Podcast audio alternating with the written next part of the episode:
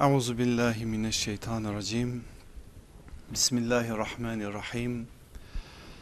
Elhamdülillahi rabbil alamin ve salatu vesselamu ala rasulina Muhammedin ve ala alihi ve ashabihi ve etbahi ecmaîn. Kıymetli kardeşlerim, 3 haftalık aradan sonra bir daha bizleri birbirimize kavuşturan Rabbimize hamdolsun. O güzel coğrafyaya, Siyer'in coğrafyasına, yeryüzünün kalbine bizleri ulaştıran Rabbimize sonsuz hamdler olsun. İnşallah o güzel coğrafyadan elde edeceğimiz kazanımlarla sizlerin huzurunuzdayız. İnşallah sizin dualarınız öyle olmuştur. Umremiz tamir olmamızın vesilesi olmuştur. Bir kez daha eksikleri giderme, noksanlıkları tamamlama adına bir vesile olmuştur. Öyle umuyoruz. Cenab-ı Hak o yolculuktan bizleri eli boş olarak dönenlerden etmiş olmasın. İnşallah sizlere de en yakın zamanda o güzel topraklarda bizlerin tattığının daha ötesinde güzellikleri tatmayı kolaylaştırsın ve nasip eylesin. Her seferinde insan bir başka tat alıyor. Gerçekten bu böyledir. Bazen gittiğimiz arkadaşlar soruyor işte hocam diyor halen heyecan var mı? Yeminle söylüyorum Allah'ı da şahit kılarak vallahi her seferinde sanki yeni gidiyormuşum gibi bir heyecan duyuyorum. Heyecanım gittiği gün bir daha gitmeyeceğim. Siz de şahit olun. Allah da şahit buna. Heyecansız bu iş olmaz. Heyecan olacak ki istifademiz olsun inşallah. Her seferinde bir başka da insan istifade ediyor. Şimdiye kadar onlarca kez aynı yere gitmiş olmasına rağmen bazen mekanların söylediklerini duyma ve algılama noktasında çok daha farklı şeyler duyuluyor ve algılanıyor. Bu umre de herhalde kardeşlerimizin ihlası, samimiyeti, gayretinin bir neticesiydi. Çok bereketliydi elhamdülillah. Yani her taraftan bir bambaşka tat vardı. Mekke'nin her adımında, her mekanında birçok olumsuzluğa rağmen yani o coğrafyanın, o şartların, işte Kabe'deki inşaat halinin, şunların bunların bunlara rağmen çok güzel tatlar vardı. Hele Medine kısaydı zaten hiçbir zaman doyulmadığı gibi bu sefer de doyulmadı. Ama her adımında, her mekanda, her gittiğiniz yerde Peygamber sallallahu aleyhi ve selleme ait o hatıraları anlama ve algılama adına ufak bir gayretle bambaşka şeyler önümüze açıldı hamdolsun. Uhud bir başkaydı, Kuba Mescidi bir başkaydı, Kıbleteyn başkaydı. İstiyorum ki anayım ki sizin zihinlerinize de oralar yeniden canlanmış olsun. Her taraf bir başkaydı. Ama bu sefer benim için Hudeybiye biraz daha başkaydı. Zaten Hudeybiye İslam tarihinde de çok önemli bir sayfadır. Aczane belki 3-5 kez söylemişimdir bir daha söylemekte bir behis görmüyorum. Müslümanlar olarak pek de anlamadığımız bir sayfadır. Orada Allah Resulü aleyhissalatü vesselamın attığı adımlar üzerinde durmamız gereken, tefekkür etmemiz gereken, iyice anlamamız gereken bir meydandır, bir hatıradır. Mekanı da şahit kılarak anlamaya çalıştığınız zaman bambaşka şeyler söyledi o mekan bize. Belki bugün burada anlatacağım dersin de bir yönüyle çekirdeği o güzel topraklarda Hudeybiye'de Hudeybiye anlatılırken atılmış oldu. Hudeybiye'de hiç yapmadığım bir şey yaptım. Çok tasarladığım bir şey değildi ama o mekan o mekanlar insanın aklına bazen hiç düşünmediği şeyleri de getirtiriyor. Elhamdülillah öyle oldu. Hudeybiye anlattıktan sonra sünnette yeri olan bir peygamber adımını anlama adına kafilemizin içerisinde 12 yaşından küçük ne kadar çocuk varsa hepsini yanıma çağırdım. ve onlarla tevessül ettim. Onlarla dua ettim. Biliyorsunuz sallallahu aleyhi ve sellemin hayatında bunun karşılığı var. Tevessül Allah'a yakınlaşma vesileleri bunların birkaç tane farklı alanı var sünnette peygamberimizin bize öğrettiği Esmaül Hüsna tevessülün bir aracıdır. Cenab-ı Hakk'a ait sıfatlar, fiiller, onlara ait ifadeler tevessülün bir aracıdır. Salih insanlar tevessülün bir aracıdır. Peygamber sallallahu aleyhi ve sellem tevessülün bir aracıdır. Biz de 12 yaşın küçük o yaşından küçükler günahsız ya melekler ya hepsini topladık etrafımıza sanki son kurşunu kalmış bir asker gibi o anda yapılacak dualar neyse onları yaparak çocuklarımızla Rabbimize yakınlaşmaya çalıştık ve dualarımızı orada söyledik. Kardeşlerim var içinizde onlar da şahit oldular. Orada yapılan dua Allah'ım bize şunu ver bunu et bunu eyle değil. Ümmetimiz için dua ettik. 1 milyar 700 milyon darmadağın olmuş ümmetimizin dirilmesi adına tevhidin etrafında vahdet kıl olması adına paramparça olmuş halimizin toparlanması adına dağılan zihinlerimizin kalplerimizin yüreklerimizin hanelerimizin toparlanması adına dua ettik. Siz de gelin bir dua edin deyin ki Allah'ım o kardeşlerimizin yaptıkları duaları kabul et. İnşallah sizin de dualarınızla Cenab-ı Hak dualarımızı kabul eder de bu parçalanmışlıktan bir an önce kurtuluruz. Rabbim hepimizin yaptığı yapacağı duaları kabul eylesin inşallah. Kıymetli kardeşlerim orada Hudeybiye anlatırken Hudeybiye bir ufuk dedim. Gerçekten de böyledir ve bir dönüm noktasıdır. Allah Resulü aleyhissalatü vesselamın dünyasında.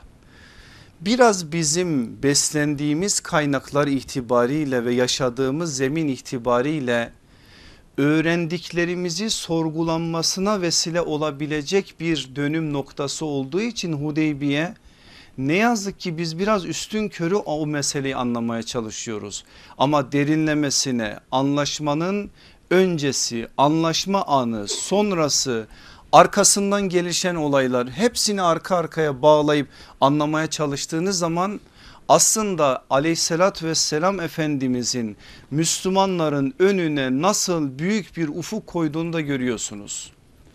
Oradan ben yola çıkarak öteden beri konuşmak istediğim bu meseleye dikkat çekmek istediğim peygamberi savunma meselesinde nebevi örnekliği ne olması gerektiği konusunda ölçümüzü Kur'an'dan ve sünnetten bir kez daha belirlemek için bir şeyler tasarladım zihnimde. Ama ne kadarını anlatabilirim, ne kadar muvaffak olabilirim, ne kadar gerçekten meramımı yansıtabilirim onu bilmiyorum. Ancak bu meselede de üzerinde durulması gereken bir mesele olarak karşımızda duruyor. Anlaşılması gereken bir mesele olarak karşımızda duruyor. Öncelikle şunu çok iyi anlamamız gerekir ki bir Müslüman için Hazreti Peygamberi savunmak ve ona ait değerlere sahip çıkmak bir iman vazifesidir. Hiç kimse ben bunun dışındayım diye kendisini değerlendiremez. Bu iş hocaların işi belli bir zümrenin işi ben ne yapabilirim ki diyemez. Eğer bir Müslüman namusuna dil uzatıldığı zaman susamıyorsa el uzatıldığı zaman susamıyorsa namusundan daha yüce olan dinine ait değerlere karşı da aynı tavrı daha fazlasıyla göstermek zorundadır.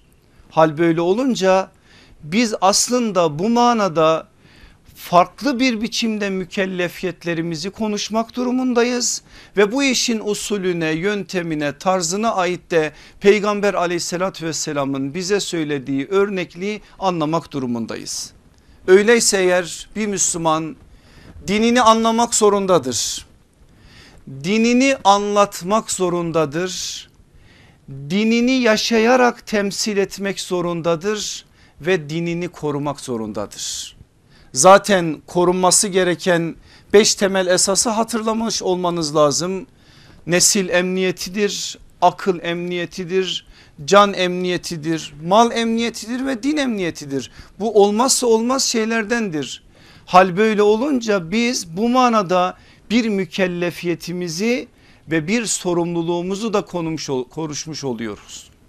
O günün dünyasında Allah Resulü aleyhissalatü vesselam ve onunla beraber yaşayan ashab-ı kiram efendilerimiz bu manada bazı şeylere muhatap oldular oldukları zaman tavırlar da gösterdiler. Gösterilen tavırlara peygamber aleyhissalatü vesselamın tasdiki de oldu tasfiye etmedikleri de oldu. Bazı şeyler yanlış yapılmışsa doğrusunu ortaya koyma adına Efendimizin bazı adımları da oldu. Bütün bunların hepsini anlatacak değiliz ama bazı şeyler var ki anlatılması gerekir. Öncelikle şu hakikatin bir önüne gelelim. Uhud'un arkasından Allah Resulü aleyhissalatü vesselam ve onunla beraber olan ashab-ı kiram efendilerimiz büyük bir yara aldılar. Kur'an o yaranın boyutlarına ait de çok önemli açıklamalarda bulundu. O yaralardan en acısı ve en ağırı şuydu. Dönüp Medine'ye geldikleri zaman Münafıklar başladılar konuşmaya yaraları kaşıdılar. Şehit olan insanları ikide bir gündeme getirdiler. Aileler arasına fitneler sokmaya başladılar. Ensara bir şeyler söylediler. İşte bak Muhammed'e inandınız başınıza gelenler bunlar dediler. Bir şeyler söylediler. Artık nifaklarının boyutunu siz tahayyül edebiliyorsunuz. Onlara ait şeyler söylediler. Söylenen her söz Müslümanları rencide ettiği gibi sallallahu aleyhi ve sellemi de rencide etti. Yürekleri dağılıyordu o sözler kolay değil.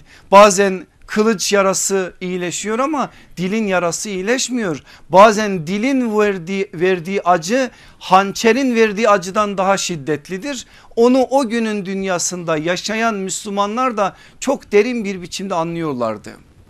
Ve ayetler indi Uhud'un arkasından 70 tane ayet meseleni öncesiyle sonrasıyla anlatıyordu. O ayetlerden bir ayet Ali İmran suresinin 186. ayet. Kıyamete kadar gelecek bir hakikate de dikkat çekecek o ayet. Ne diyecek Rabbimiz?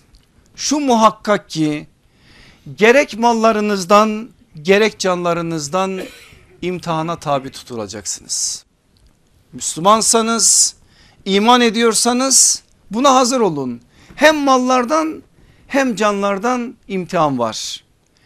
Sizden önce kendilerine kitap verilenlerden Yahudiler ve Hristiyanlar ve bir de müşriklerden sizi incitecek birçok söz işiteceksiniz. İşittiniz değil dikkat buyurun. İşiteceksiniz. Söylenenler söylendi onların ağızları çalışmaya devam edecek ve onlar birçok şey söyleyecekler incitecek sözler arkalarından da gelecek. Asıl burada biz o sözleri duyduğumuz zaman ne yapalım? Mesele o ve Kur'an ona dikkatle çekiyor arkasından. Ama siz sabreder ve günahlardan korunursanız muhakkak ki bu davranış yapılacak işlerin en değerlisidir. Ama siz sabreder ve takvayı kuşanırsanız sabreder Allah'tan hakkıyla korkarsanız bunlar da öyle kolay işler değil bunlar zor işler ama bunu yaptığınız zaman Allah sizin bu yaptıklarınızdan memnun olacak. Peki burada Rabbimiz ne demek istiyor bize?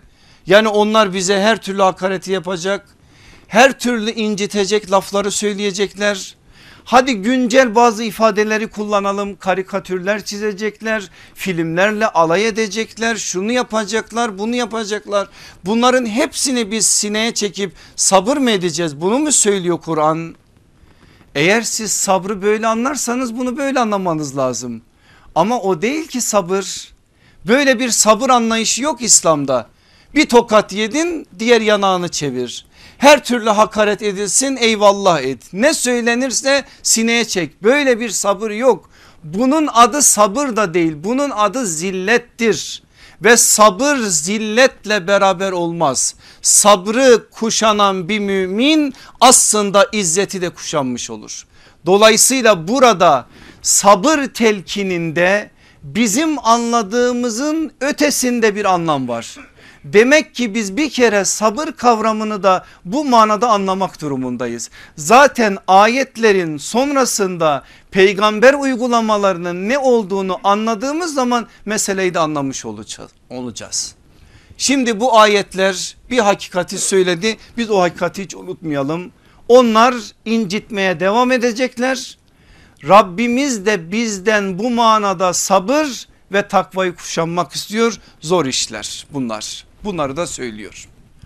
Aziz kardeşlerim asıl buradaki mesele bu sabrın özel olarak bu meselede nasıl ortaya konacağı meselesidir. Burada unutmamamız gereken çok temel bir mesele var. Bir Müslüman meşru olan davasını asla gayri meşru vasıtalarla savunamaz. Bir Müslüman meşru olan davasını gayri meşru yollara tenezzül ederek bu manada bir şey elde edemez.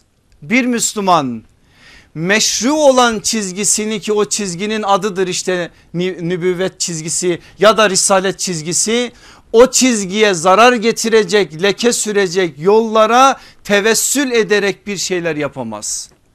Nasıl ki davası meşruysa varacağı hedef meşruysa hedefe yürürken kullanacağı vasıtalar da meşru olmak zorundadır.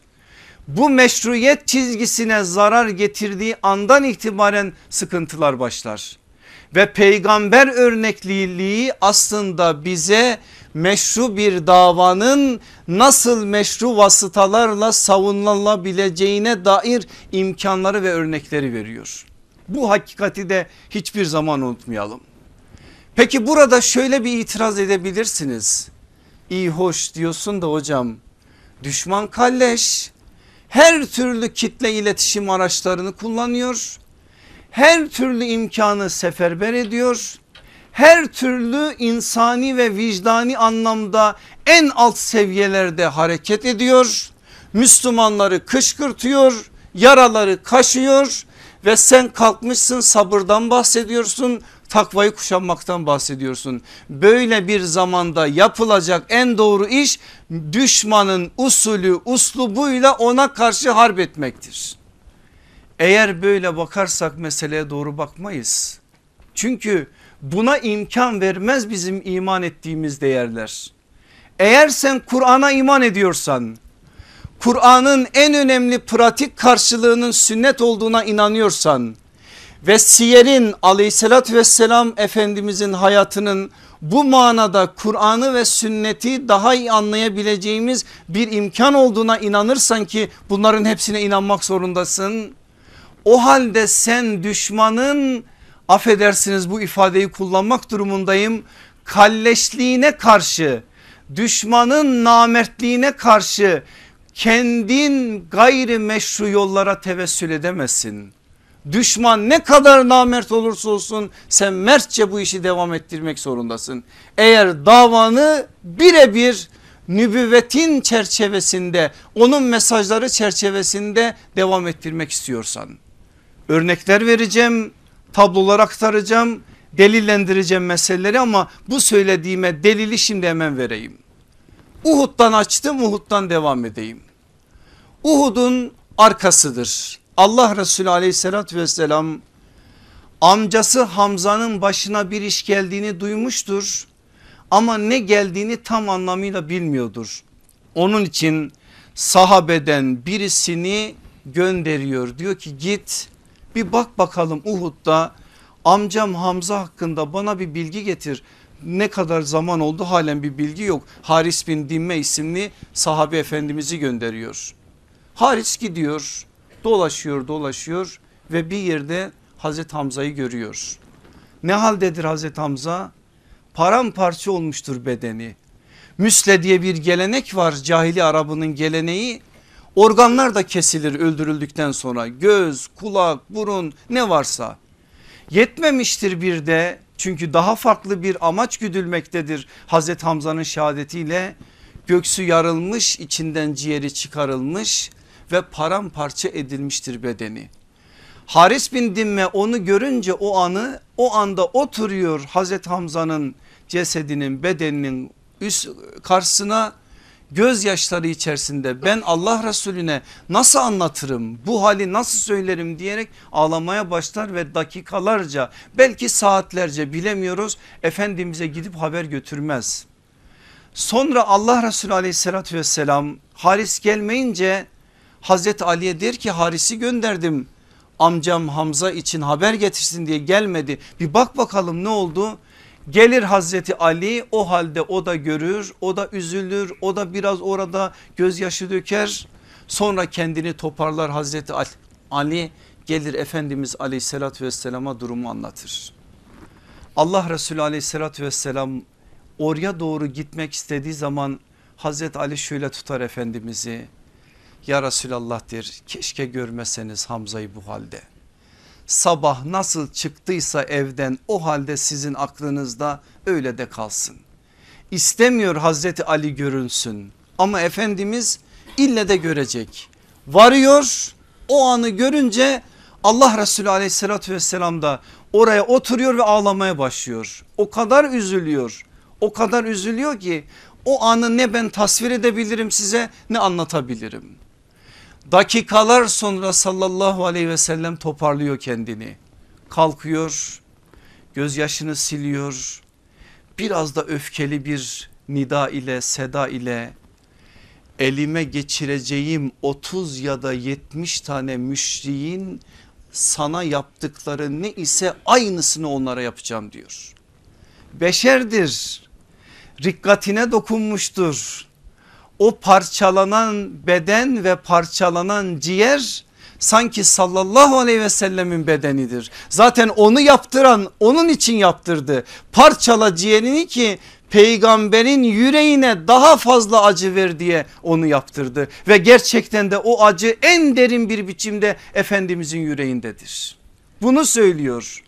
Sana ne yaptılarsa 30 ya da 70 tane müşriğin aynısına daha şiddetlisini yapacağım diyor. Sahabe bunu peygamberimizden duyunca durur mu? Onlar da başlıyorlar bir şeyler söylemeye. Göreceksin ya Resulallah eğer bizimle Allah onları bir daha karşı karşıya getirirlerse onlar bize ne yapmışlarsa kat kat fazlasını yapacağız diyorlar. Cebrail geliyor o sözlerin arkasından daha önce nazil olmuş olan Nahl suresinin 126. ayetini bir kez daha sallallahu aleyhi ve selleme hatırlatıyor. Eğer ceza vermek isterseniz size yapılanın misliyle ceza verin. Buna hakkınız var. Kısasa kısas ne yapılmışsa misli ama arkasından ondan da vazgeçilmesi noktasında muradı ilahi konuşuyor. Eğer sabrederseniz şüphesiz ki bu sabrı kuşananlar için daha hayırlıdır. Şimdi anlıyor musunuz benim aziz kardeşlerim sallallahu aleyhi ve sellemin Hazreti Vahşi'nin peşine niçin düştüğünü aslında o uyarının bir neticesidir. Hazreti Vahşi'ye mektup üzerine mektup göndermesi o gün orada söylenen o söze karşı gelen uyarının peygamber sallallahu aleyhi ve sellemin dünyasındaki etkisidir. Bir imtikan şeyi oldu mu Efendimiz'de sonraki süreçte? Asla ne vahşiye ne de onu yaptırtan Hint binti Utbe'ye karşı Efendimizin en ufak bir sözü olmadı. Demek ki düşmanın bu manada sınır tanımaması bizim sınırlarımızı ihlal etmemize sebep olmamalı. Eğer oluyorsa o zaman biz burada Kur'an ve sünnet ölçüsünden çıkmışız anlamına gelir ki tehlikeli olan tarafı da bu zaten. Şimdi aziz kardeşlerim istiyorum ki Siyer'i bu söylediklerimin çerçevesinde bir gözden geçirelim. Gerçekten aleyhissalatü vesselam Efendimiz 23 yıllık yürüyüş zarfında bu tarz meselelere karşı tavrı ne oldu? Neler sergilendi neler yapıldı düşman ne yaptı ona karşı dostlar neler ortaya koydu bunu bir anlayalım. Merhale merhale birkaç merhalede belki sizin nazarlarınıza vermeye çalışacağım. Nübüvvetin ilk üç yılı Özel davet gizli teşkilatlanma. Peygamber sallallahu aleyhi ve sellemin 3 yılının özeti bu. Özel davet gizli teşkilatlanma. Nedir özel davet? Bakın gizli davet değil. Bu kelimeler özellikle seçildi. Çünkü ancak meramımız bu şekliyle anlaşılacak ve bu manada bir şeyleri anlayacağız. Ne özel davet ne gizli teşkilatlanma. Bugün birilerinin anladığı gibi bir örgüt mantığıyla peygamber sallallahu aleyhi ve sellemin hareket ettiğine dair bir referans ortaya koymaz. Ve Efendimiz asla bunu yapmamıştır. Özel davet nedir? Muhataplar seçmiştir. Çünkü işin başında amaç çekirdek kadronun inşasıdır. Buradaki teşkilatlanma da aslında bizim anladığımız manada bir örgütlenme değildir. Nedir biliyor musunuz? Sonrasında söyleyeceğimi en başta söyleyeyim. 13 yıl boyunca Mekke'de sallallahu aleyhi ve sellem kendisine iman eden 250 insana 250 tane rol biçti. Farklı farklı görevler verdi. Farklı farklı konumlar biçti. 13 yıl boyunca Mekke insanı müşrikler peygamberin attığı bu adımları anlamadılar. Teşkilatlanma budur işte. Bilmem anlatabildim mi? Yani Efendimiz aleyhissalatü vesselam Hazreti Osman için bir şey düşündü. Bu onun katındaydı onun aklındaydı bunu kimse bilmiyordu. Hazreti Ebu Bekir için yine öyle. Erkam bin Ebil Erkam için yine öyle. Daha sonradan iman eden bazı isimler için böyle. Sallallahu aleyhi ve sellemin teşkilatlanma adına ortaya koyduğu şey buydu. Yoksa orada bir örgüt mantığı yok. İşin bidayetinden itibaren davet net bir biçimde ortadaydı. İnsanlar konuşuyordu. İnsanlar neler söylendiğinden haberdardılar. Sadece Efendimiz aleyhissalatü vesselam 3 yıl boyunca özel muhataplar Araplara İslam'ı ulaştırdı. Bu üç yıllık süre zarfında sıkıntılar olmadı mı? Oldu. Karşı koyuşlar olmadı mı? Oldu. İşin bidayetinde görmemezlikten gelindi. Sonra alaya alındı. Sonra işkenceler başladı. Peki 3 yıl içerisinde Efendimiz aleyhissalatü vesselam gösterilen şiddet tavrına karşı herhangi bir tavır ortaya koydurdu mu? Kendisi koymadığı gibi sahabenin koymasına müsaade etti mi? Hayır. Yok böyle bir örnek böyle bir karşılık yok. İlk 3 yılın siyer karşılığı, karşılığında siyerin içerisinde karşılığı böyle. 4 ve 5. yıllar nübüvvetin genel davet gizli teşkilatlanma. Bakın ilk 3 yılda özel davet gizli teşkilatlanma nübüvvetin 4. ve 5. yılında genel davet artık herkese davet açılmıştır ama teşkilatlanma gizli bir biçimde devam etmektedir. Ve bu iki yıllık süre zarfında işkenceler daha da artmıştır. Her Müslüman hem fiili hem sözlü anlamda işkencelere muhatap kılınmıştır. Buna rağmen sallallahu aleyhi ve sellem en ufak gelen karşılıklara karşı bir şey yapılmasına müsaade etmemiştir.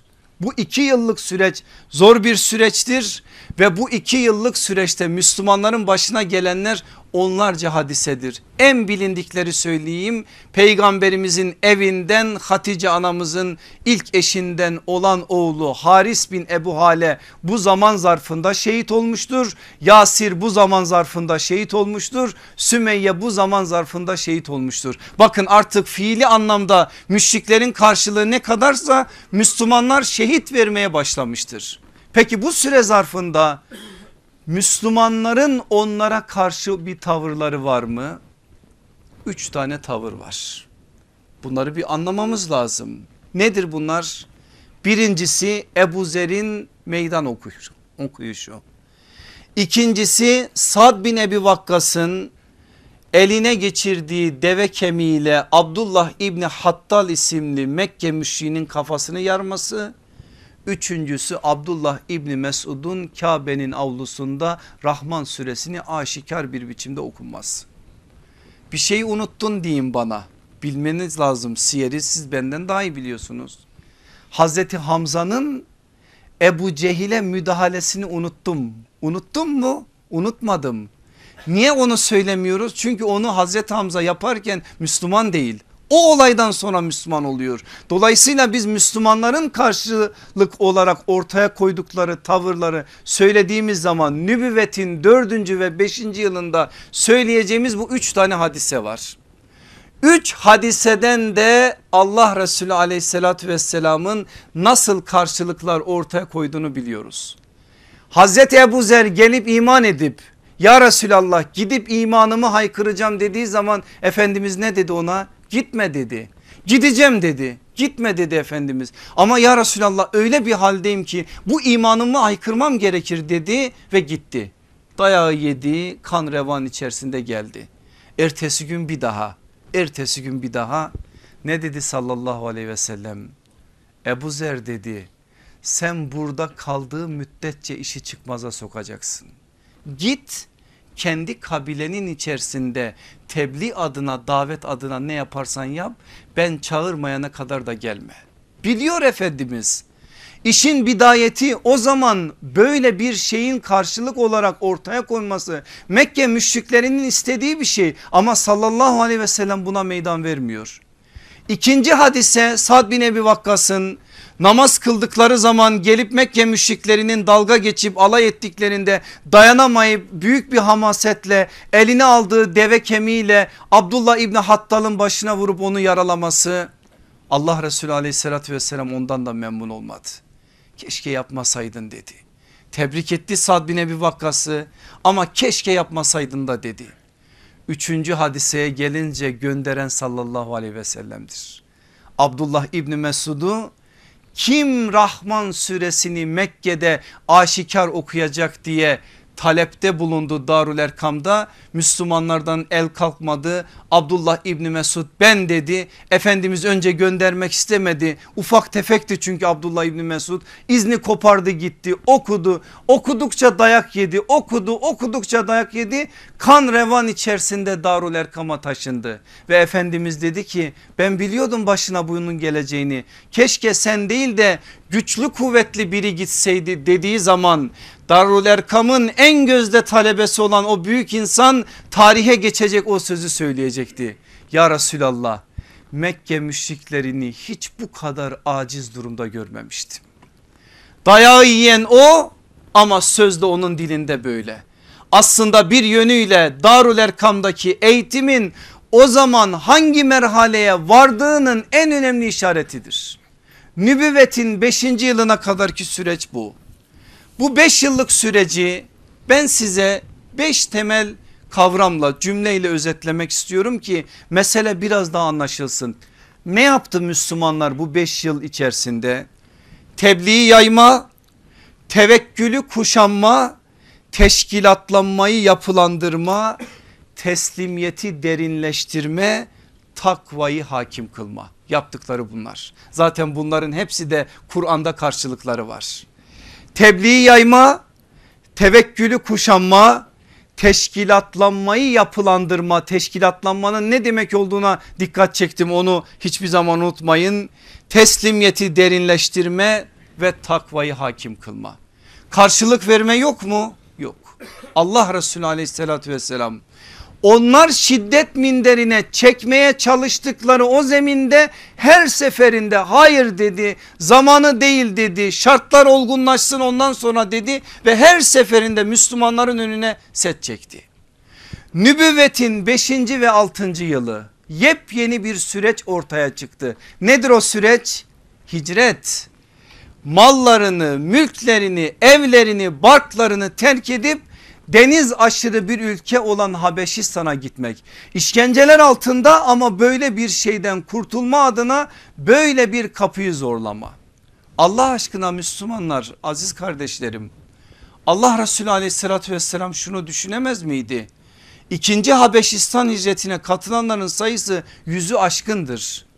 20 kişilik bir heyet kursaydı bir ne diyelim gerilla çetesi mesela başına da geçirseydi Hazreti Hamza'yı Müslümanlara işkence yapan insanların evlerine ya da şahıslarına karşıt şeyler yapılsaydı bunu yapmaya hakkı yok muydu Efendimizin? Vardı Ve Müslümanlar bunu yaptıkları zaman nefsi müdafaa olarak yaparlardı. Eğer bunu yapsalardı da inanın başarı sağlarlardı. Hamza'dan bahsediyoruz. Kimden bahsediyoruz? Müslüman olmuş gelmiş zaten o günlerde. Ama Efendimiz aleyhissalatü vesselam böyle bir şeye asla imkan vermedi. Bu konuda bazı adımlar atmak isteyen Müslümanlara sahabilere de hayır dedi ve bu kapıyı kapattı. Ne olursa olsun bu kapıyı kapattı. Düşünüyor musunuz Hazreti Hamza gibi biri iman ettikten sonra 7 yıl 8 yıl Mekke'de kalacak ve bir tek bu manada olaya olayın içine karışmayacak. Mümkün müdür bunu anlamak ama Efendimizin önünde seti var geçemez orayı mecburen ona tabi olmak zorundadır. Peki neden Allah Resulü aleyhissalatü vesselam risaletin mantığını aleme öğretiyor. İddialı bir söz söyleyeceğim ve kim ne itiraz ederse etsin ben onunla da tartışmaya hazırım. O kadar iddialı bir söz söyleyeceğim. Efendimiz aleyhissalatü vesselamın 23 yıllık süreç zarfında bir kez olsun iktidar adına bir hesabı olmamıştır. Bir kez olsun devlet kurma adına da bir hesabı olmamıştır. Yönetimi ele geçirme bu manada bir şeyler yapma adına bir kez olsun Allah Resulü aleyhissalatü vesselamın hedefi olmamıştır. Eğer böyle bir hedefi olsaydı Efendimizin dikkat buyurun 6. yıldadır o teklif. Sen ne istiyorsun bizim canımızdan? Yönetici mi olmak istiyorsun melik mi olmak istiyorsun? Gel seni kendimize kral yapalım. Mal mı istiyorsun istediğini sana verelim. Kız mı istiyorsun hangisini beğenirsen sana onu verelim. Ne dedilerse sallallahu aleyhi ve selleme karşılık nedir? Güneşi sağ elime ayı sol elime koysanız vallahi Allah nurunu tamamlayana kadar ben bu davadan vazgeçmeyeceğim. Nedir o dava? Mekke'yi fethetme davası değil. iktidar davası değil. Ganimet davası değil. Şu davası bu davası değil. Bir tek dava. Allah'ın hidayetinden mahrum yüreklere o hidayet nurunu ulaştırmak.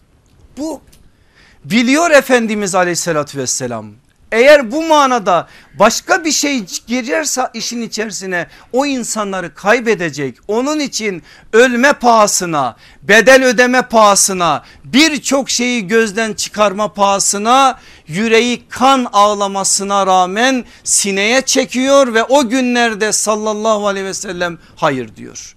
Onlar ne kadar Müslümanları o mindere çekmeye çalışmış olsalar da hayır diyor. Çok önemli mesajlar var buradan. 7. yıldan 10. yıla kadar siyer tarihi içerisinde en zorlu süreç Şibi Ebi Talip günleri, muhasara günleri, ambargo günleri. 3 yıl boyunca Müslümanların ne hallere girdiklerini biliyorsunuz. Ağaç yaprakları yediler. Toprağın altında kurumuş derileri ısıtıp güneşin altında yediler. Bu kadar sıkıntılı bir sürece tabi oldular. Peki Efendimiz şunu yapamaz mıydı? Bir gece birkaç kişiyi toplardı gidin falanca yeri basın zaten mallarımız orada alın getirin en azından çoluk çocuk bir şeyler yesin. Bunu yapsaydı meşru bir şey yapmış olmaz mıydı? Ama onu da yapmadı. Aleme adeta risaletin ahlakını bu manada öğretme pahasına kendi meşru olan hakkından bile vazgeçti sallallahu aleyhi ve sellem ve 3 yıl boyunca o muhasara altında ne sıkıntılar çekildiyse yine de bu manada bir şey yapılmadı. Taif'in gidişi nübüvvetin 10. yılıdır. Arkasından Yesrib'in kapıları açılıyor. Süreç biliyorsunuz başladı artık. Hicrete gelin birinci yıl İslam toplumunun teşekkülü. Medine İslam devletinin teşekkülü değil. Medine İslam toplumunun teşekkülü. Nasıl oluşturdu sallallahu aleyhi ve sellem Medine İslam toplumunu? Yedi esas üzerine. Mescit inşa etti. Arkasından mektebi kurdu. Suffa mektebini. Yanında kendisinin kalacağı ve her birisi bir medrese olan menzilini kurdu. Bu üçünün arkasından ensar ve muhacir kardeşliği olan muahhatı tesis etti. Toplumun azı olan o kardeşlik adına adımları attı. Arkasından Yahudilere bağımlı bir halde olan çarşıyı Müslümanların lehine çevirme adına Müslüman pazarını Medine çarşısını oluşturdu. Arkasından askeri birlik adına sallallahu aleyhi ve sellem adım attı. Ve süreç o gün nübüvvet tarihinde 14. yıla yaslandı. Aziz kardeşlerim bir cümle daha söylüyorum şimdi. 14 yıl boyunca Efendimiz aleyhissalatü vesselam dilinden ve hayatından cihadı hiç çıkarmadı. Cihat hep hayatındaydı. Ama 14 yıl boyunca kıtal yoktu. 14. yıl itibariyle kıtal Müslümanların dünyasına ve peygamberin dünyasına girdi. Bilmem mesele anlaşılıyor mu? 14 yıl boyunca sallallahu aleyhi ve sellemin yaptığı bu. Cihat ilk günden itibaren var mı? Var. Kim size dedi cihadı bugün insanların anladığı manada peygamber sallallahu aleyhi ve sellem kullandı? Hayır. Cihat İslam'la insan arasındaki engeli kaldırmaktır. Bazen o insan sen olabilirsin. Tefekkür adına attığın her adım cehdir, gayrettir o da cihattır. Başkasına İslam'ı ulaştırma adına attığın her adım cehdir, gayrettir, cihattır. Bunlar 14 yıl boyunca Müslümanların hayatlarından çıkarmadığı esaslardı. Ama 14. yılda artık Müslümanlar bir İslam toplumu oluşturdukları zaman o andan itibaren kıtal adına izin veren ayetler nazil oldu ve sallallahu aleyhi ve sellem Efendimiz öncelikle askeri anlamda bir istihbarat teşkilatı kurarak bu manada adım attı. Arkasından seferler, gazveler, seriyeler ortaya çıkmış oldu. Efendimiz aleyhissalatü vesselamın 14. yıla kadarki süreci bu. Şimdi aziz kardeşlerim başka bir şey daha var oraya da dikkat çekmemiz lazım. Nübüvvetin 17. 18. yılı yani hicri takvimle konuşalım daha da aklınızda belirlensin 3. yılı. Reci vakası Adel, Beni Lehyan, Karye kabileleri 7 tane Kur'an öğretmeni istiyorlar sallallahu aleyhi ve sellem'den. Efendimizin yüreğinde endişe var o kabilelere güvenmiyor ama Kur'an öğretmeni istemişler. İman nurunu taşıyacaklar o kabilelere. Yüreğindeki endişeyi bastırıyor ve yedi tane Kur'an öğretmenini gönderiyor. Kim onlar?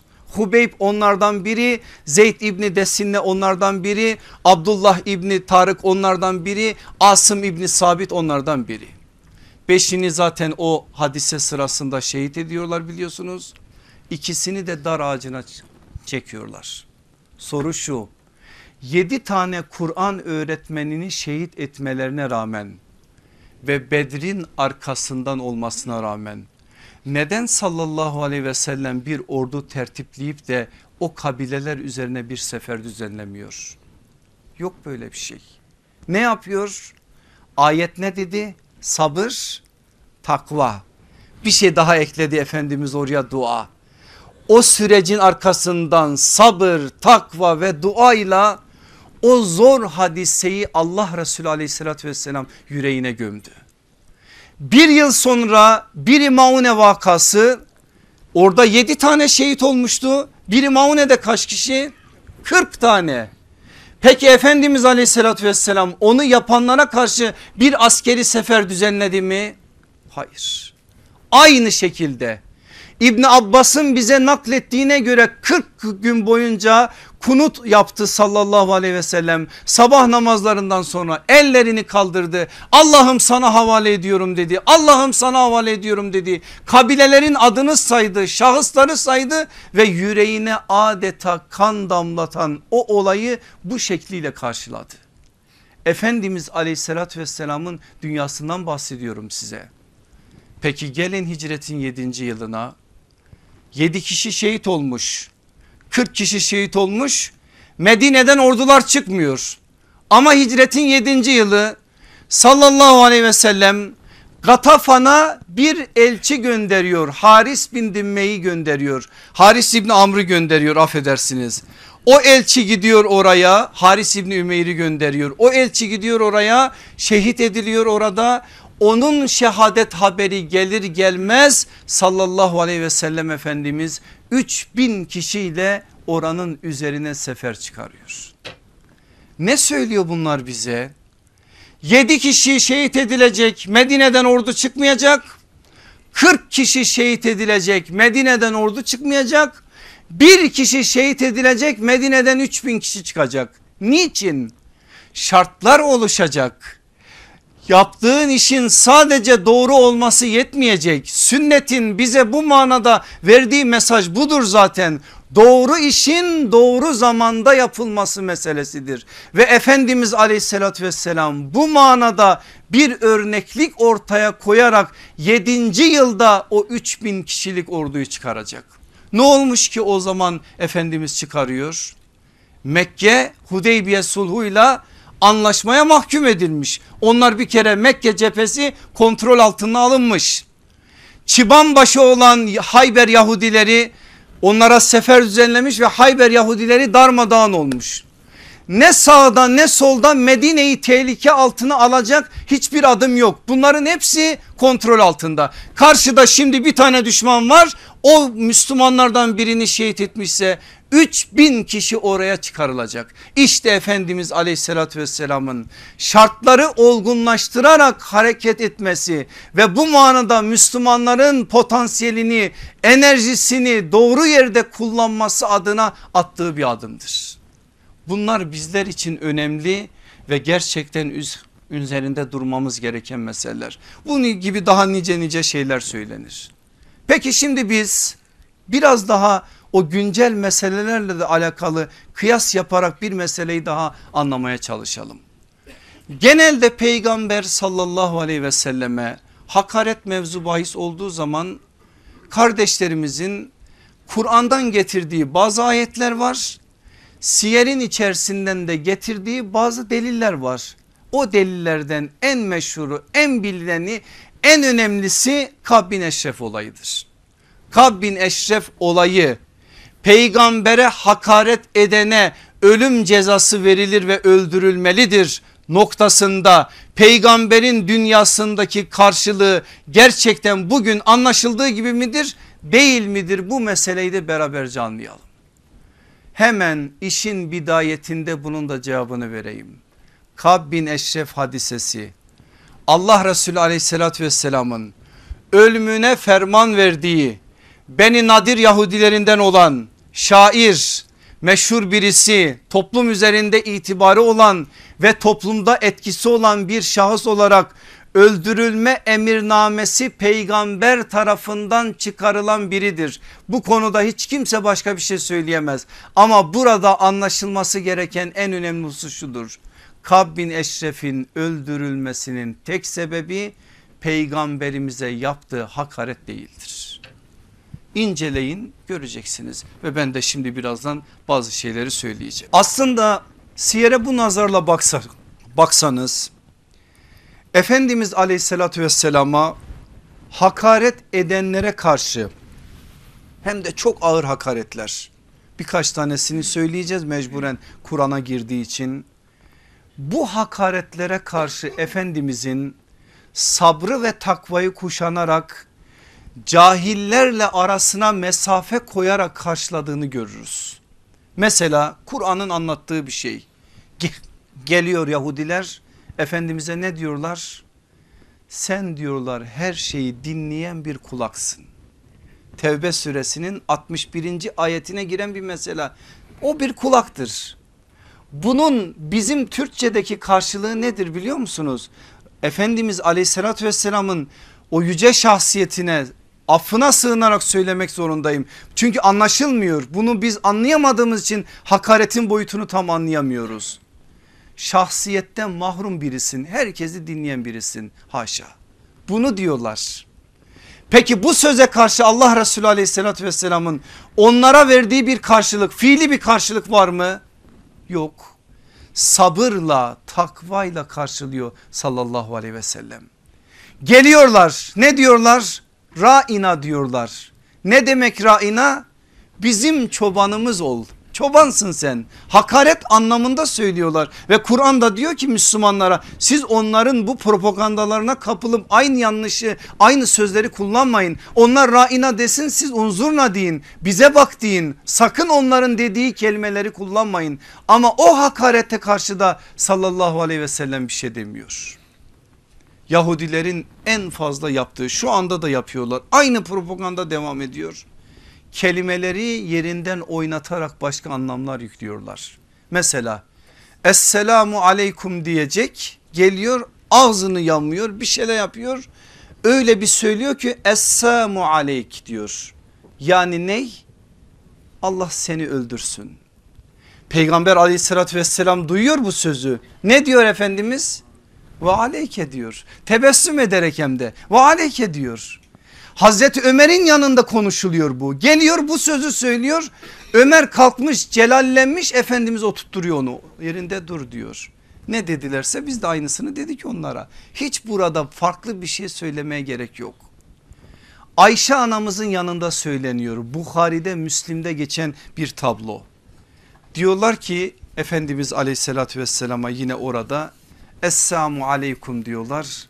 Ayşe anamız akıllıdır anlar hemen de anlamıştır çok da celallenmiştir. Bel aleykumus selam ve bel aleykumus samu ve lanetu. Ölüm size lanet size olsun diyor. O selamı duyar duymaz. Sallallahu aleyhi ve sellemin yanında. Peki Efendimiz aleyhissalatü vesselam bu karşılıktan memnun oluyor mu? Bakın Efendimiz ne diyor? Sakin ol ey Ayşe sakin ol. Kötü konuşma Zira Allah çirkin sözü ve çirkin sözün söylenmesini sevmez. Çirkin sözü ve çirkin sözün söylenmesini sevmez. Şüphesiz ki Allah her hususta yumuşaklıkla muamele edilmesini söyler. Nereye koyacağız şimdi bizim gençlerimizin Allah adına savurdukları o küfürleri? Yok bunun karşılığı. Allah da memnun değil bundan peygamberi de ne adını olursa olsun Müslümanın edebini hayasını koruyarak hareket etmek durumunda. Peygamberin yanında Hazreti Ayşe'nin söylediği söz Hazreti Ayşe'ye Efendimiz aleyhissalatü vesselamın söylediği söz. Ve arkasından Efendimiz ne diyor? Duydum diyor ben de onların ne dediklerini ve ben de aleyküm dedim. Onların aleyhine bizim duamız kabul edilir fakat bizim aleyhimize onların duası kabul edilmez. O halde hiç telaşlanmaya hiç farklı bir biçimde başka şeyler söylemeye gerek yok. Daha uç bir örnek vereyim size böyle yürek parçalayan bir örnek. Peygamber aleyhissalatü vesselamın bu konuda bize ve o gün sahabeye söylediği sözü anlayacağımız bir örnek. Uhud'a geliyorlar bin kişi Uhud'a geçerken münafıklardan birisi Mirba İbni Kayzi isimli adam zaten tescilli bir münafıktır. Onun bahçesinin kenarından geçiyorlar Müslümanlar. Ama adamın amacı üzüm yemek değil bağcıyı dövmek. Bahçesinden bir avuç toprak alıyor. İslam ordusunun önüne çıkıyor. Ordu yürüyor yürüyor yürüyor. Efendimiz aleyhissalatü vesselamın karşısına geldiğinde şöyle elini kaldırıp duruyor ve binlerce insanın içerisinde yüzlerce insanın içerisinde aleyhissalatü vesselam efendimize söylediği söz şu oluyor. Eğer sen Allah'ın peygamberiysen benim bahçemden geçme noktasında yaptığın işten dolayı sana hakkımı helal etmiyorum. Eğer bilsem ki şu avcumdaki toprağı senin yüzüne doğru attığımda başka birine isabet etmeyecek de bütün toprak senin yüzüne isabet edecek. Bir dakika düşünmeden bu toprağı senin yüzüne atardım. Dayanamıyor Said İbni Zeyd Efendimiz'e de bakmıyor diyor ki baksam müsaade etmeyecek bir yolunu buluyor arka taraftan gelip yayla bu adamın kafasına vuruyor ve adamı yere seriyor. Allah Resulü aleyhissalatü vesselam dönüyor Said'e yapmasaydın diyor ve orada şu sözü söylüyor. Diyor ki onun kalbi de kör gözü de. Böyle adamlarla konuşmaya değer mi? Yürüyün işinize. Yürüyün işiniz var. Sizin ne işiniz var onlarla böyle zaman geçirmeye? Allah Resulü aleyhissalatü vesselam bakın orada o tablo içerisinde bize yol gösteriyor, bize yön gösteriyor, bu manada işaretler veriyor. Bugün Müslümanları bu tarz şeyler içerisine mahkum ederek asli işlerinden aslında vazgeçirmeye çalışıyorlar. Peki tepki göstermeyelim mi? Karşılık vermeyelim mi? Hayır elbette ki verelim. Ama ne yapacaksak düşmanın namertliğine karşılık biz de çizgileri zorlayarak yapmayalım. Ne yapacaksak yine kitabımıza ve peygamberin sünnetine uygun bir biçimde yapalım ki yaptığımız işten hem Allah hem de peygamberi razı olsun. Allah hepimize bunu nasip eylesin inşallah. Peki Kab bin Eşref niye öldürüldü? Adamın yaptığı iş bir tane değil ki yüzlerce. Adam Peygamber aleyhissalatü vesselamın kurduğu Medine çarşısını yanına adamlarını alarak yaktırdı. Fiili anlamda Müslümanlara zarar verdi. Bedrin arkasından gitti Mekke müşriklerini kışkırtarak Uhud'a gelmeleri için teşvik etti ve oh, o manada onları tahrik ederek bazı sözlerde bulundu. Geldi Efendimiz aleyhissalatü vesselama suikast düzenlemek için bir yemek tertipledi ve peygamberimiz o suikasttan Cebrail'in haber vermesiyle kurtuldu. Yetmedi gitti Gatafanlıları Müslümanların aleyhine kışkırttı.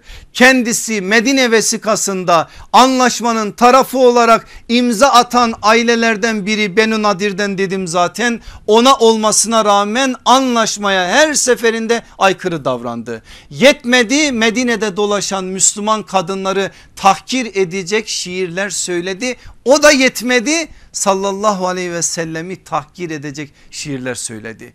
Efendimiz bu kadar şeyi sinesinde sakladı sakladı en son dedi ki kim beni Kab bin Eşref'in eziyetlerinden kurtaracak? Bir yiğit çıktı adı peygamberin adıyla aynı Muhammed İbni Mesleme gerçek bir Müslümandı. Gerçek manada da bir stratejiyle Kab bin Eşref'in kalesinin önüne gitti. Büyük bir planla hiçbir Müslümana zarar dokunmadan hiçbir Yahudiye de zarar dokunmadan hedefte kim var sadece Kab bin Eşref ve evinin önünde büyük bir stratejiyle o Allah düşmanını yere serdi. Ve o cürümler o kadar ileri düzeydeydi ki dikkat buyurun Yahudiler Kab bin Eşref'in kanının hesabını Müslümanlardan soramadılar. Çünkü onlar da kabul ettiler yapılan işin büyüklüğünü. Bunların hepsi meselelerin anlaşılması adına bizim için önemli şeylerdir. Dolayısıyla bu konuda sallallahu aleyhi ve sellemin söyledikleri yaptıkları örnek olarak ortaya koydukları meselenin nebevi örnekliği çerçevesinden bize çok şey söyler. Allah bizi duyanlardan etsin inşallah.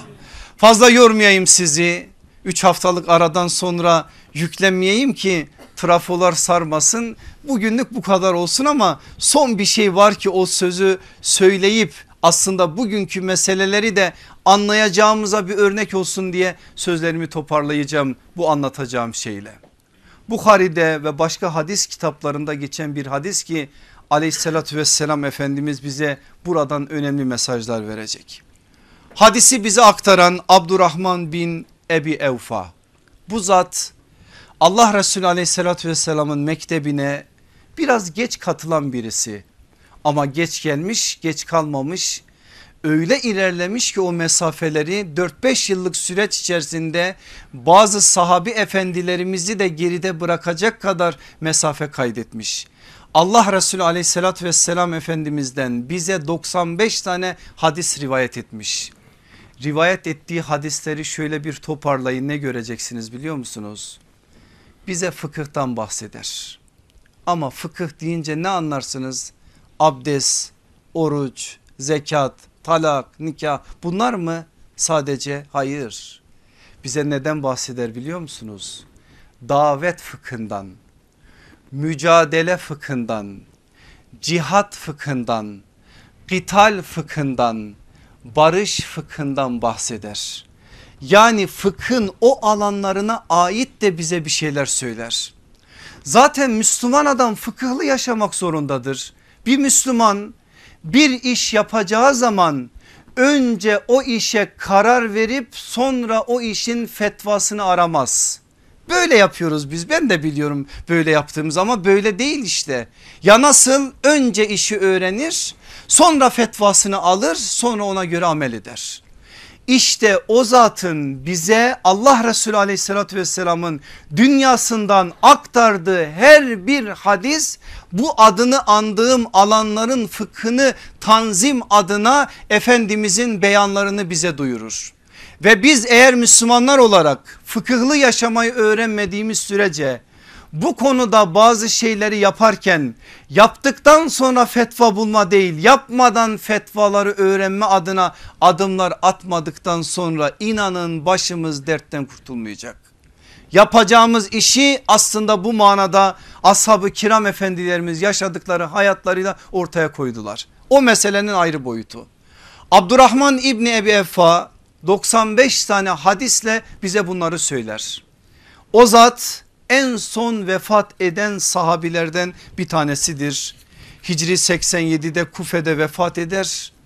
Özellikle de özelliğini zaten oradan daha iyi anlayacağız. Umretül Kaza'da Efendimizin hep yanındadır. Onu Mekke müşriklerine karşı savunma adına adeta bir zırh oluşturmuştur etrafında. Oradan da duyduklarını zaten bize naklederek birçok meseleyi anlamamıza katkı sağ, sağlamıştır. O zatın aktardığı hadis şu bir sefer sırasındaydık diyor. Sallallahu aleyhi ve sellem Efendimiz ayağa kalktı ve bize hitaben şöyle bir konuşma yaptı. Ey insanlar düşmanla karşılaşmayı temenni etmeyiniz. Allah'tan afiyet isteyiniz ancak düşmanla karşılaştığınız vakit sabrediniz. Bilin ki cennet kılıçların gölgesi altındadır. Bir bütün olarak değerlendirin meseleyi. Ne dedi Efendimiz aleyhissalatü vesselam? Düşmanla karşılamayı temenni etmeyin. Ya ne isteyin? Afiyet isteyin. Bela istemeyin, imtihan istemeyin. Allah'ım selamet ver, afiyet ver deyin. Peygamber sallallahu aleyhi ve sellem sefer sırasında bunu söylüyor. Ama olur ki kaderiniz olur ki karşılaşacağınız şey düşman olur. O zaman ne yapın? Sabredin. Unutmayın cennet kılıçların gölgesi altındadır. Sonra diyor sallallahu aleyhi ve sellem şöyle bir dua etti biz de amin dedik. Ey kitabı indiren, ey bulutları yürüten, ey toplanmış orduları bozguna uğratan Allah'ım. Düşmanları bozguna uğrat, onlara karşı bize yardım et ve bize zafer ver. Sallallahu aleyhi ve sellemin bu konuda bize söylediği. Benim aziz kardeşlerim Cevamiül Kelim olan sallallahu aleyhi ve sellem her sözünde birçok şeyi bir arada söylediği gibi bunu da böyle söyledi. Ben üzerinde düşünmeniz için size bunları emanet ediyorum. Son bir noktaya dikkatlerinizi çekerek sözlerimi bitiriyorum. Bugün ne yazık ki İslam dünyasında bazı kardeşlerimiz, bazı gençlerimiz, bazı can ciğer olduklarımız ben hepsini çok seviyorum ve hepsinin yüreğimde farklı bir yeri var. Onu özellikle söyleyerek söylüyorum. Sorsanız deseniz ki yaşadığımız toplum Mekke mi Medine mi hiç çekinmeden Mekke diyecekler. Mekke toplumuna benzetecekler şu anda İslam toplumunun yaşadığı ve içinde bulunduğu hali. Peki yaşadığımız toplum Mekke'de niçin sen meselenin ahkam boyutu gündeme geldiği zaman Mekke zeminini göz ardı ederek Medine'nin ahkamını işletmek istiyorsun. Allah Resulü aleyhissalatü vesselam kamil bir örneklik ortaya koydu. Sen zeminini zeminine eşitlemek durumundasın ki o zeminde söylenen şeyi doğru bir biçimde bugünün dünyasına aktarabilesin. Sen onu göz ardı edersen kalkıp sonda yapılanı başa alırsan değerler sıralamasını alt üst edersen kaş yapayım derken göz çıkarırsın. Unutma Efendimiz aleyhissalatü vesselamın attığı her adımda bu manada mesajlar var. Bak sana söyledim 5 yıl nübüvvetin ilk 5 yılı Mekke döneminde Müslümanlar azınlık halde Mekke müşrikleri çoğunluk halde. Buradaki İslami tavır nasıl? Siyer'in içerisinde bu örneklik var. 5. 6. yıl Müslümanlar Habeşistan'da. Habeşistan o gün için Hristiyan ve Müslümanlar bir avuç gidenlerin sayısı 100 ondan sonra geri dönenler var bir avuç insanlar kalıyor ama orada Müslümanlar yaklaşık 14-15 yıl boyunca kalıyorlar. Hristiyanların çoğunlukta ve hakimiyette olduğu bir ülkede Müslüman tavrının nasıl olmasını öğrenmek istiyorsan Habeşistan örnekliğine bakmak zorundasın. Sen orayı göz ardı edersen oradaki Müslüman tavrı anlamazsın. Bugün bakın Avrupa'da, Amerika'da, Kanada'da, şurada burada bir sürü kardeşimiz var. Örnekliklerini alacakları yerdir Habeşistan.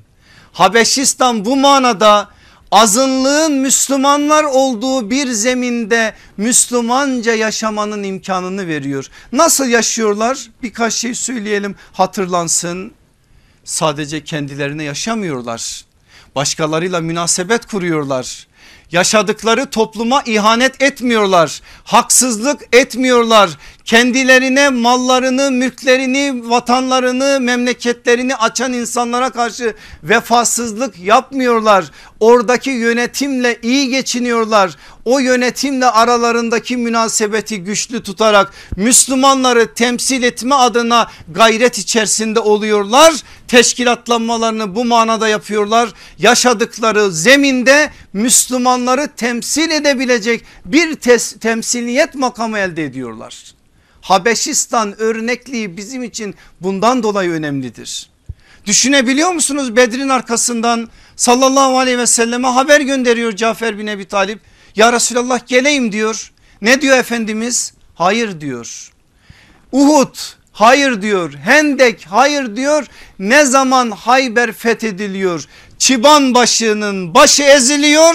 Tehlike ortadan kalkınca Habeşistan'ın kapıları açılıyor ve bütün Müslümanlar Medine'ye hicret ediyor. Aslında Allah Resulü aleyhissalatü vesselamın o zamana kadar Habeşistan için bir planı var ve bu plan o zamana kadar bekletilerek aslında ortaya çıkmış oluyor. Efendimiz aleyhissalatü vesselam hicret ediyor Medine'ye geliyor. İlk günlerde 10 bin nüfuslu Medine yaklaşık 4 bini Yahudi 6 bini Arap bu 10 binin içerisinde birinci yılın sonuna doğru yaklaşık 3 bini Müslüman 3 bin kişilik Müslüman cemaatin dikkat buyurun üçte biri Müslüman böyle bir toplumda nasıl yaşanabilir noktasında Medine örnekliliği önümüzde duruyor. İlk yıllara dair ve Efendimiz aleyhissalatü vesselamın orada attığı adımlar bugünün dünyasında bazı meseleleri anlamamız açısından da önemli. Bedrin sonrasındaki adım farklı, Hendek'in sonrasındaki adım farklı, Hudeybiye'nin sonrasındaki adım farklıdır. Eğer biz bunları göz ardı eder de kitap ve sünnetin bu manadaki rehberliğini öğrenmez de hissiyatımıza kurban olursak zaten düşman bizi öyle seviyor hissiyatımızın kurban etmesinden o kar elde ediyor ve bizi o noktaya çekme adına gayret içerisine giriyor. Öyleyse eğer feraset ve basiretle inşallah biz örnekliğimizi düşmanın kışkırtmasından değil Kur'an'dan ve sünnetten alarak hareket edeceğiz. Benim peygamber aleyhissalatü vesselamın yaptığı bu güzel duanın arkasına bir dua eklemeye yüzüm yok ama şunu da söylemeden dersi kapatmak istemiyorum.